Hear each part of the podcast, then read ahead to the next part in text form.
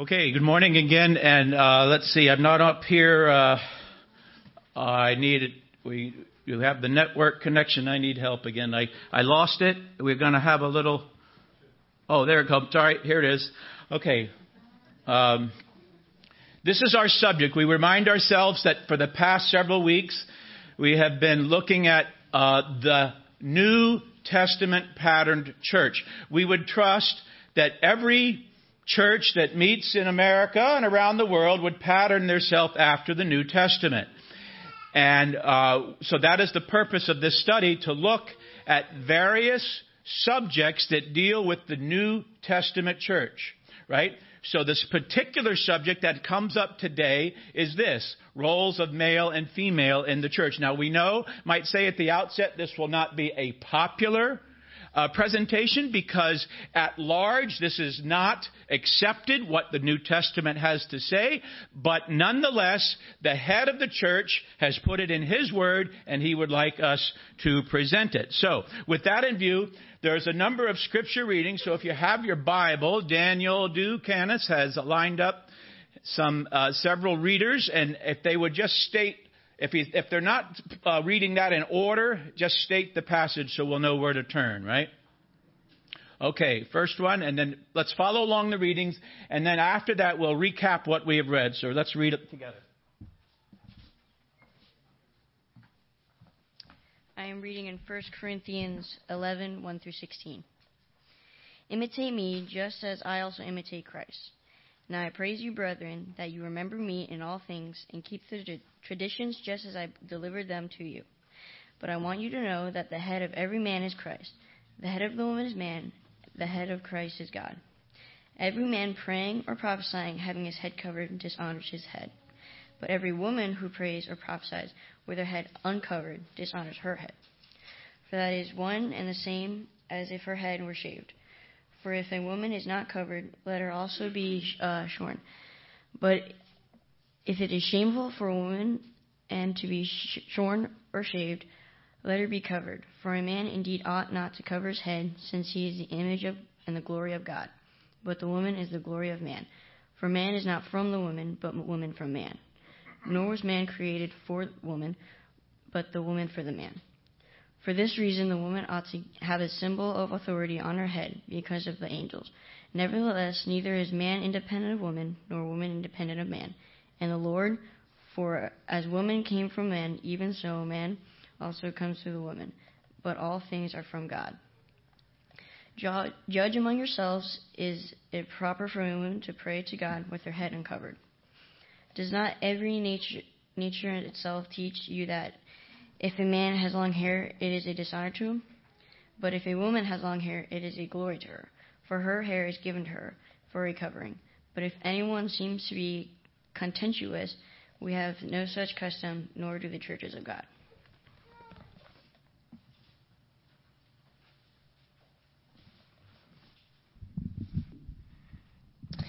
Okay. I am reading from 1 Timothy 2 8 through 15. I desire therefore that the men pray everywhere, lifting up holy hands, without wrath and doubting. In like manner also that the women that the women adorn themselves in modest apparel, with with propriety and moderation, not with braided hair or, or gold or pearls or costly clothing, clothing, but which is proper for women pro, professing godliness with good works. Let a woman learn in silence with all submission. And I do not permit a woman to teach or to have authority over a man, but to be in silence. For Adam was formed first, then Eve. And Adam was not deceived, but the woman, being deceived, fell into transgression.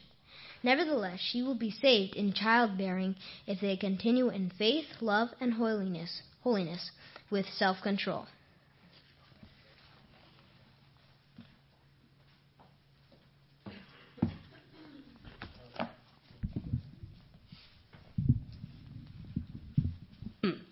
I'm reading from 1 Corinthians 14:34 through 40. The women are to keep silent in the churches, for they are not permitted to speak, but are to be subject, but are to subject themselves just as the law also says. If they desire to learn anything, let them ask their own husbands at home, for it is improper for a woman to speak in church. Was it from you that the word of God first went forth, or has it come from you only? If anyone thinks he is a prophet or spiritual, let him recognize that the things which I write to you are the Lord's commandment. But if anyone does not recognize this, he is not recognized. Therefore, my brethren, desire earnestly to prophesy, and do not forbid to speak in tongues. But all things must be done properly and in an orderly manner.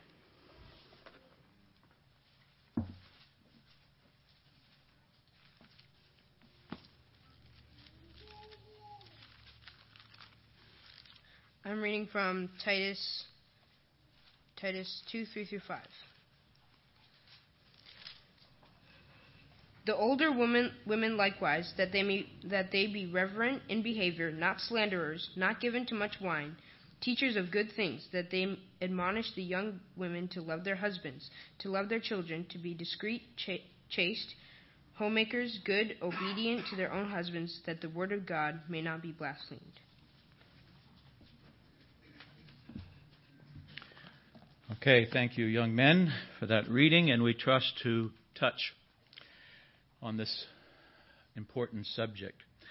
Before I start, just want to say that the church is described in the New Testament as not the building. I know we're going to remind ourselves of something we probably already know. The church is the body of Christ, says the New Testament. And the body of Christ is made up of individuals who have received Christ as Savior, who are born again by the Holy Spirit of God, and thus a part of that wonderful body. So, let's go ahead and look at what the Bible has to say about the roles of male and female in the church. Let's recap. Summing up the scripture readings that we've just looked at, the woman's role is supportive, not authoritative. Silent when the assembly meets. The main sphere of activity is guiding the home instead of leadership in the church. The man's role is vocal and involves leadership. Now, we hope to expand just a little bit on each of these, but again, I want to say at the outset, I know this is not popular in Christendom. I know it's not because we can go anywhere around the community and around the country and perhaps around the world, and you will not see these roles taken place. Let's, let's look at it this way. We read in 1 Corinthians that there is, let all things be done decently and in order right? Order. There's a good word to get a hold of there when it comes to the New Testament church. Order. It's an arranging or an arrangement. What would it be like in alphabetical order if we went to look up in the phone book, we went to look up uh, uh, somebody with a particular name and, and, and the order was out of order, the uh, alphabetical order was not there. It would be very difficult. So we understand the need for order. Teachers, I found a, a little slide off the internet. You know, you put you cut out the numbers and you got to put them in, in numerical order, right? So there's alphabetical order, numerical order. We tell things in chronological order, right? Jack and Jill went up the hill. J- Jill fell down, right? Well, we we got to do it, and we tell a story in uh, chronological order. We understand it. Well, the same thing applies for the church. And in any society, in any well ordered society, that is the way it operates, right? We have a chain of command, right? Let every soul be subject unto the higher power. We live in a great country, the United States of America, but we have uh, those that, that rule over us, right? And if we're unruly, why we just get escorted uh, to a place we probably wouldn't want to go, right? So we understand a specific order set up. I trust. Let me let me just offer a little explanation about order. Okay, so I'm sitting in a restaurant, and I see two men talking. Right? I'm I'm I'm, I'm watching, and I overhear. And that's funny for me because I can't hear, but I overhear right? I overhear a conversation. It's two men. One looks a little younger than the other, and uh, the uh, what I find out as I as I learn a little bit more that they're, uh, the the younger one, well, he has a business. Now the the older one is his father, so you got a father and a son, and the father is talking to the son. The son is talking to the father, and I overhear the conversation. The son has a business. The father's re- retired, but he he works part time in the son's business right? So the son, he's the business owner. He's the CEO. He says to his father, Well, listen, why don't you make these few calls? I want some business calls to take place. You make these calls for me and set up uh, the, these, these uh, business applications, okay? But then the father turns to the son, the CEO, and he says, Listen, you know, your mother is not feeling well. Why don't you go by after work today and visit her?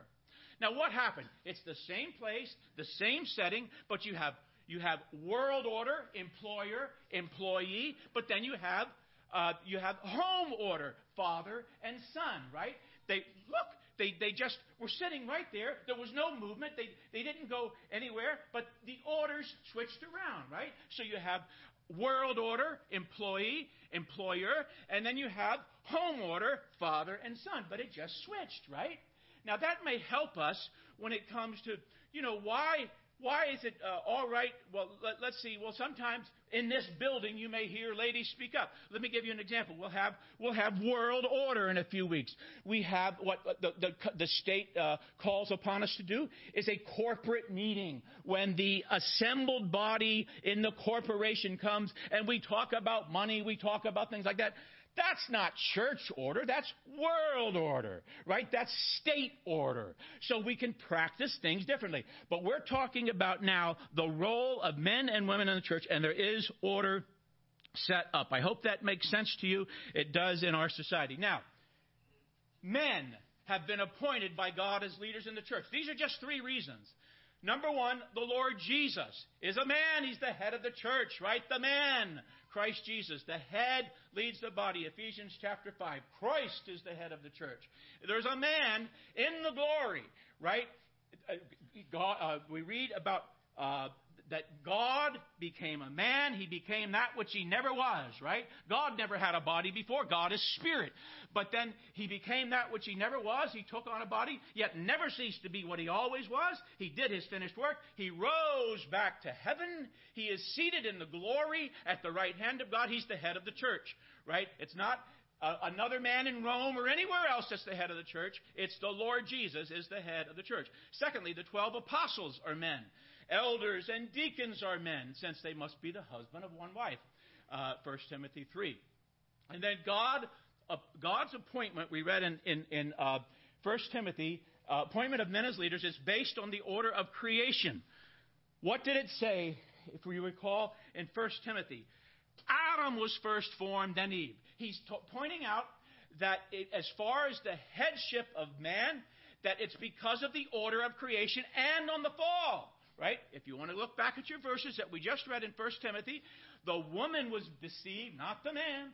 That is the reasons. There's two reasons. God appointment, God's appointment of men as leaders is based on the order of creation and on the fall, not on some temporary cultural circumstances. That is something that is presented in Christendom today. Well, you had this and you had that and you had the other thing. Well, that's all fine to say that, but let's look at what to see the New Testament has to say. So that's the what the, the, the New Testament presents. Now,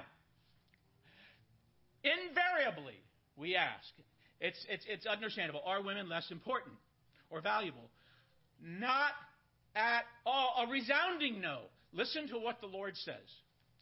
From the very beginning of creation, we read that God formed man of the dust of the ground but he saw there was a need in creation. He formed a woman, and he said, She will be a help suitable for him. That's what Genesis chapter 2 says. Now, you know that word, a suitable help, is the same word in, in uh, Psalms 33 that, that says, um, the Lord is my helper? Are we going to stand and say that the Lord is any less? He's inferior? No, the Lord is a helper. The Lord, my helper. So we can see from the very outset that that is not the case. I had another verse up there. Oh, but I can't, oh, I can't think of what it was that it somehow disappeared from my slide. But there is no way that, that uh, women are less valuable or important. Here's what the scripture says Sisters should be well reported of for good works, 1 Timothy 5, and adorn themselves. Now, just as a side note, that word adorn is the Greek word cosmeo. What does that sound like? Cosmetics right? So we have spiritual cosmetics in the Word of God, but it's, it's internal, not external. That's not to say we don't use. We, many of us, we need uh, uh, uh, uh external cosmetics, right? But the, uh, yeah, Uh, but that's spiritual cosmetics, right? That we, that, that you know, God, it's in the sight of God of great price. Of God, so God sees the inward person, right? The inward sister, the inward man, and we thank the Lord for spiritual cosmetics. So women are, to, sisters are to be adorned with good works. These are just a few. Time will not allow, but I want to touch on just some of them. If, I know they're small. If you can't read them, we can make this available. But let me just look at a few of them that I think are outstanding. First of all, I want to say that, that uh, uh, the, the, the, first few have to do with the home life, right? Bringing up children. You know, so uh, of the great men that God has used in, the, in, in, in Christendom, in the church, in the kingdom of God today, they all had mothers, right? It's a wonderful thing. We heard a few weeks ago of how this one or that one was raised in this particular home. And you can look at the history of John and Charles Wesley, of Billy Graham, and, and, and all of these individuals. They had mothers, godly mothers, right, that raised them in the nurture and admonition of the Lord, and mostly due to the mother. But let's look at uh, uh, uh, prophesying. Oh, you say it's all right. It's all right for women to prophesy. Acts 21. Well, Philip had four daughters and they prophesied. Yes, they did. But it was not in a church meeting. Mo, these, these, what we're looking at in the role is the assembled church. When the church comes together for spiritual purpose, praying and prophesying, it is the men who are to take the lead. Yes, the sisters can prophesy. Yes, it says it in the Bible. We gladly accept that. Oh, and by the way, in that passage in Acts chapter 21, when Paul was concerned about, or they were, he was concerned about him going to Jerusalem, it says Philip had four daughters that prophesied, but they didn't prophesy to him. It was another, it was a man named Agabus that, that the Lord used to prophesy and tell him, don't go and so forth and so on. But anyway, we thank the Lord that one of the good works that sisters are allowed prophesying, and I want to say about prophesying, it's not just, sometimes when we think of prophetic things, we think of forthtelling. In other words, I'm broadcasting the future. Well, that's part of it. That's no, no, no question. In the Bible, that's part of it. But it's also foretelling because why? We have a more sure word of prophecy. What a wonderful thing for a sister or a brother to get a hold of the word of God and to foretell it, to tell others, to prophesy what the word of God has to say. We have a more sure word of prophecy. By the way, the word of God is complete. We have all things that pertain to life and godliness right here. And so, brothers, sisters, we're all priests. We can prophesy, we can tell what the word of God, the prophetic word of God. You know, you know we know the future. Yeah. We know the future because the future is conveyed in the prophetic word. It's a wonderful thing. Spiritual worship down uh, part way down. That wonderful revelation. You know the, uh, who that was revealed to in John chapter four? The woman at the well, the one who had five husbands, and she's now living with a man. You'd think this sublime subject of spiritual worship was revealed to that dear lady at the well. Uh, they that worship must worship in spirit and in truth. It's not the place. If you were to look up John chapter 4, she said, Oh, our fathers worshiped in this mountain. And he, he said, you, you don't even know what you worship, right? It's a wonderful passage. If we had time to look at it, we don't. Witnessing and evangelism, a wonderful thing for men and women alike. Explanation of Scripture. Just look at the last one there. Apollos was a great teacher of the Word of God. Acts chapter 18. But he came down to a certain place and he only knew the baptism of John. That's all he knew. Who set him straight? Who set him straight? Aquila and Priscilla. Wonderful thing, isn't it? Here, here, here. Private setting. Can you imagine? Jamie and Jabel, somebody, somebody gets off, off base, and, and, and, and, and Sister Jamie comes and she says, Hey, what about this? What about this? Ah, yes, now I see it, right? So that's a wonderful thing for a sister to get a hold of the Word of God and be able to offer further explanation. Okay, two reasons given for the man, order, woman in the church. Two that are given in that passage that we read in 1 Corinthians. The man is not out of the woman, but the woman out of the man. Neither was the man created for the woman, but the woman for the man. Now, watch this. This is lovely. The man is said in 1 Corinthians 11 to be the head of the woman, verse 3. He has been given to play the role of Christ, who is the eternal lover. Christ is the head of the church. Now, the woman has the part of the bride. the object of his love. So you have the eternal lover Christ, the object that is love, the church, the body of Christ. What a beautiful picture you have of Christ and the church. Christ now is not out of the bride, but the bride out of Christ. So, like Eve, think about this.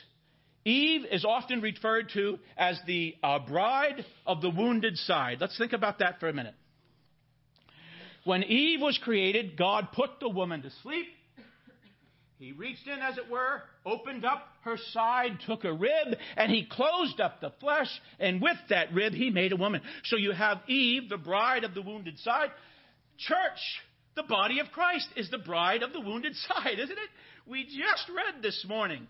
Thomas comes in and, and, and, and, and he, after the crucifixion, and Jesus says, Reach, Thomas, and put your hand into my side. That's where the spear was given, that the blood poured out, whereby we find redemption. We are redeemed with precious blood that Christ shed on Calvary's cross. So the church is the bride of the wounded side. Now, would the church in symbol turn around and lead Christ? Not at all. Not at all. No, no, no. The reason the man is to take the public lead has nothing to do with importance or capability. There is going on, and I know most of us know this, there is a divine love story that is being played out in the church, and you know who the you know who's watching? The principalities and powers, the unseen world. Ephesians 3:10.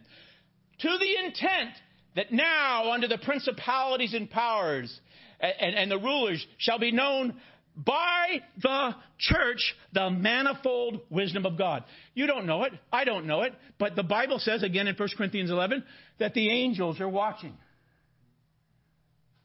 They're looking down at the, at this restored order in the church. When the church meets, they see all of these things the silent woman, the covered head, all of these things, they see it. We don't see them. They see what's going on. It is a wonderful thing to think that there is this divine love story being played out. You know, that, that happens all through the scripture. Sarah and Hagar, their allegory. Did they know? Would they have said things different if they knew they would become an allegory to us? That we're able to look back? Well, just think about this. There are spiritual beings watching what happens when the assembly gathers together. And there's confusion when they see things that are out of order. Just the same way I go up to a Coke machine. I was out one time, Shark Valley, you know, we, we were thirsty and we went to, we ran out of water. We finally get to the machine, the dispenser, and it's out of order. I, I got to have something to drink. What's wrong when it's out of order, right? It's no good. So the, the, the angels watch and they see something. What? Yeah, they're scratching their angelic heads. What's going on here? God has restored the order, but it's not being practiced here. Now, I tell you, I, I, again, it, it is not going to fit in many seminaries. It's not. It's not going to fit. Not going to fit in many megachurches either. It's not going to fit. But guess what? The head of the church is not, well, I'd like to name names, but I'm not. The head of the church is not such and such and so and so. But it's Christ. We're responsible to Him. He's the head of the church. So if these things are not sitting well, why, we have to take it up with Him. We're going to look at that a little more. Did I go the wrong way? Okay. All right. this is our last slide. The Lord of the churches, He's the head of the church. He's made this arrangement for man and woman. He knows something about a humble place, right? In the beginning of 1 Corinthians 11, the head of Christ is God. Now we scratch our head and we, wait a minute, wait a minute, I thought Christ was God. Oh, he is. He is. But in order to redeem you, in order to redeem me, he humbled himself. Oh, we read this morning, he made himself of no reputation. You know, in the world that you and I live, we clamor for reputation. I want to build up my life so I'm known. I make a mark on the world. Here's one who had reputation, and he made himself of no reputation. Isn't that remarkable grace? He made himself of no reputation. So, in order, that the, the Lord knows something about this order because he humbled himself. So, what you have is you have, you have uh, loving authority and willing submission. In the Godhead, Father, Son, Holy Spirit, co equal, co eternal. But in order for God the Son to redeem you and me, the eternal lover, to redeem his love, the church, he took the low place. And the head of Christ is God. The head of Christ is God. There is a different verse. It's not coming to my mind in the scripture about the Savior that says the same thing. But just keep that in mind. It, will come to me later. The, uh, when God, when the Son of God humbled himself and became obedient unto death. Now, this is our last slide. The uncovered head of the man, this is 1 Corinthians 11 that we read, and the covered hair of the woman are symbols protecting the glory of God. Symbols, I say, symbols. The uncovered head of the man and the, un- and the covered hair of the woman are symbols protecting the glory of God. Now, watch this. Must be two coverings to cover the two competing glories in the church. You have the glory of the man, number one. You have the glory of the woman. The glory of the man is covered by the woman's hair. Her hair is given her for a covering. And under this covering symbolically is the glory of man. For woman is the glory of the man, said the very beginning of the chapter. Wonderful, wonderful truth. But there's a second covering. Oh, why do I have to do this? Well, we want to protect, as it were, the glory of God so the, the angels aren't scratching their angelic heads, wondering and looking down. Here a covering, there a covering, not a covering there, not a covering. There, what's going on? They're probably saying in their angelic heads, right? So you've got this second covering, uh, and it's a different Greek word, that a veil is necessary to cover the glory of the woman, which is her hair. If not, there's a competing glory when the assembly meets. Do you see that? It's a wonderful, wonderful truth. And I know it is not practiced. It is ignored in the church at large. Now, if you had the time to look at history, you would see that in bypassed years, the woman's veiled head, the covered head was practiced regularly. Somewhere along the line, it came out of fashion or whatever. We don't know. Now, whatever one may think of this brief presentation of women in the church, surely these verses must mean something. We cannot ignore. Let's, let's, let's look at it this way. One day soon, every child of God is going to stand before the head of the church. But you know, Lord, such and such teacher, he was such a great teacher. He told me, you don't have to do this. This is something that's cultural. And what? The Word of God says it is to be practiced. Now, I want to make sure something here. This is not uh, uh, salvific. In other words, it's not, I don't have to do this in order to be saved. Oh, if I do this, if I'm baptized, I'll be saved. If I cover my head, I'll be saved. No! It's, it's symbolic. We're, we're, we, we don't want any competing glory when the assembly meets. We want to see the, the, the head of Christ is God. We want to see the glory of God uh, revealed when the assembly meets. So, whatever we think of this, these verses mean something. The word that I speak unto you is the commandment of the Lord. 1 Corinthians 14. He said in that same chapter, he said, This is practiced in all the churches in that day. Now we say, oh yes, each church is autonomous and responsible to the head, but there is a biblical practice that stretched throughout all the churches in the New Testament that the women were to keep silent, the man was to be head, the, the woman, and when the assembly meets is to have her head covered, the man is to have an uncovered head, and so on. All of these things are there because the head of the church uh, has, has commanded it, and all things must be done decently and in order. Don't, we don't want to be out of order, do we? I don't think so. It, things would be very confusing, would they not, if we did not have order. We want to see order at Boulevard Bible Chapel. That is why we do and, and practice what we've just looked at regarding the roles. Now, I want to say this too as we close. Somebody might turn, and, and I, I wish they would, might look, at it afterwards, but we might, somebody will go to Galatians and they'll say this. Watch this before we close. Ah, Mr. Preacher. Yeah, that's good. That's good. Listen to this.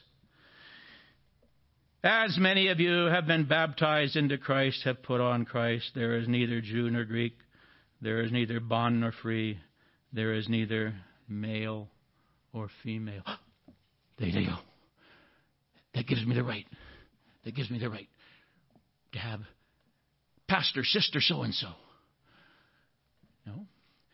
What the scripture is saying that there, as far as the spiritual realm, there is neither Jew nor Greek, bond nor free, male or female. There's spiritual equality, but functionally different.